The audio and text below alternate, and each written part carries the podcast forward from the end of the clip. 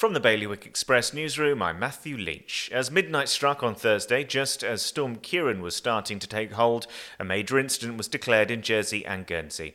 It was then that an incident room was stood up in Jersey's police HQ to start coordinating efforts to respond to what was going to be a treacherous night.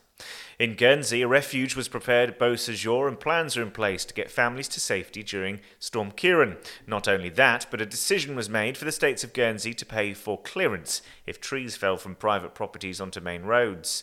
And medical personnel were flown to Alderney to preempt any incident that may require a medivac.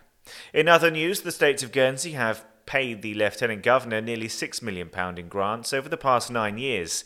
Questions about how much the Lieutenant Governor costs have arisen after two deputies announced their intention to try and force any future post holder to pay tax. And Storm Ciarán brought hurricane strength winds, torrential rains, and widespread devastation to the island.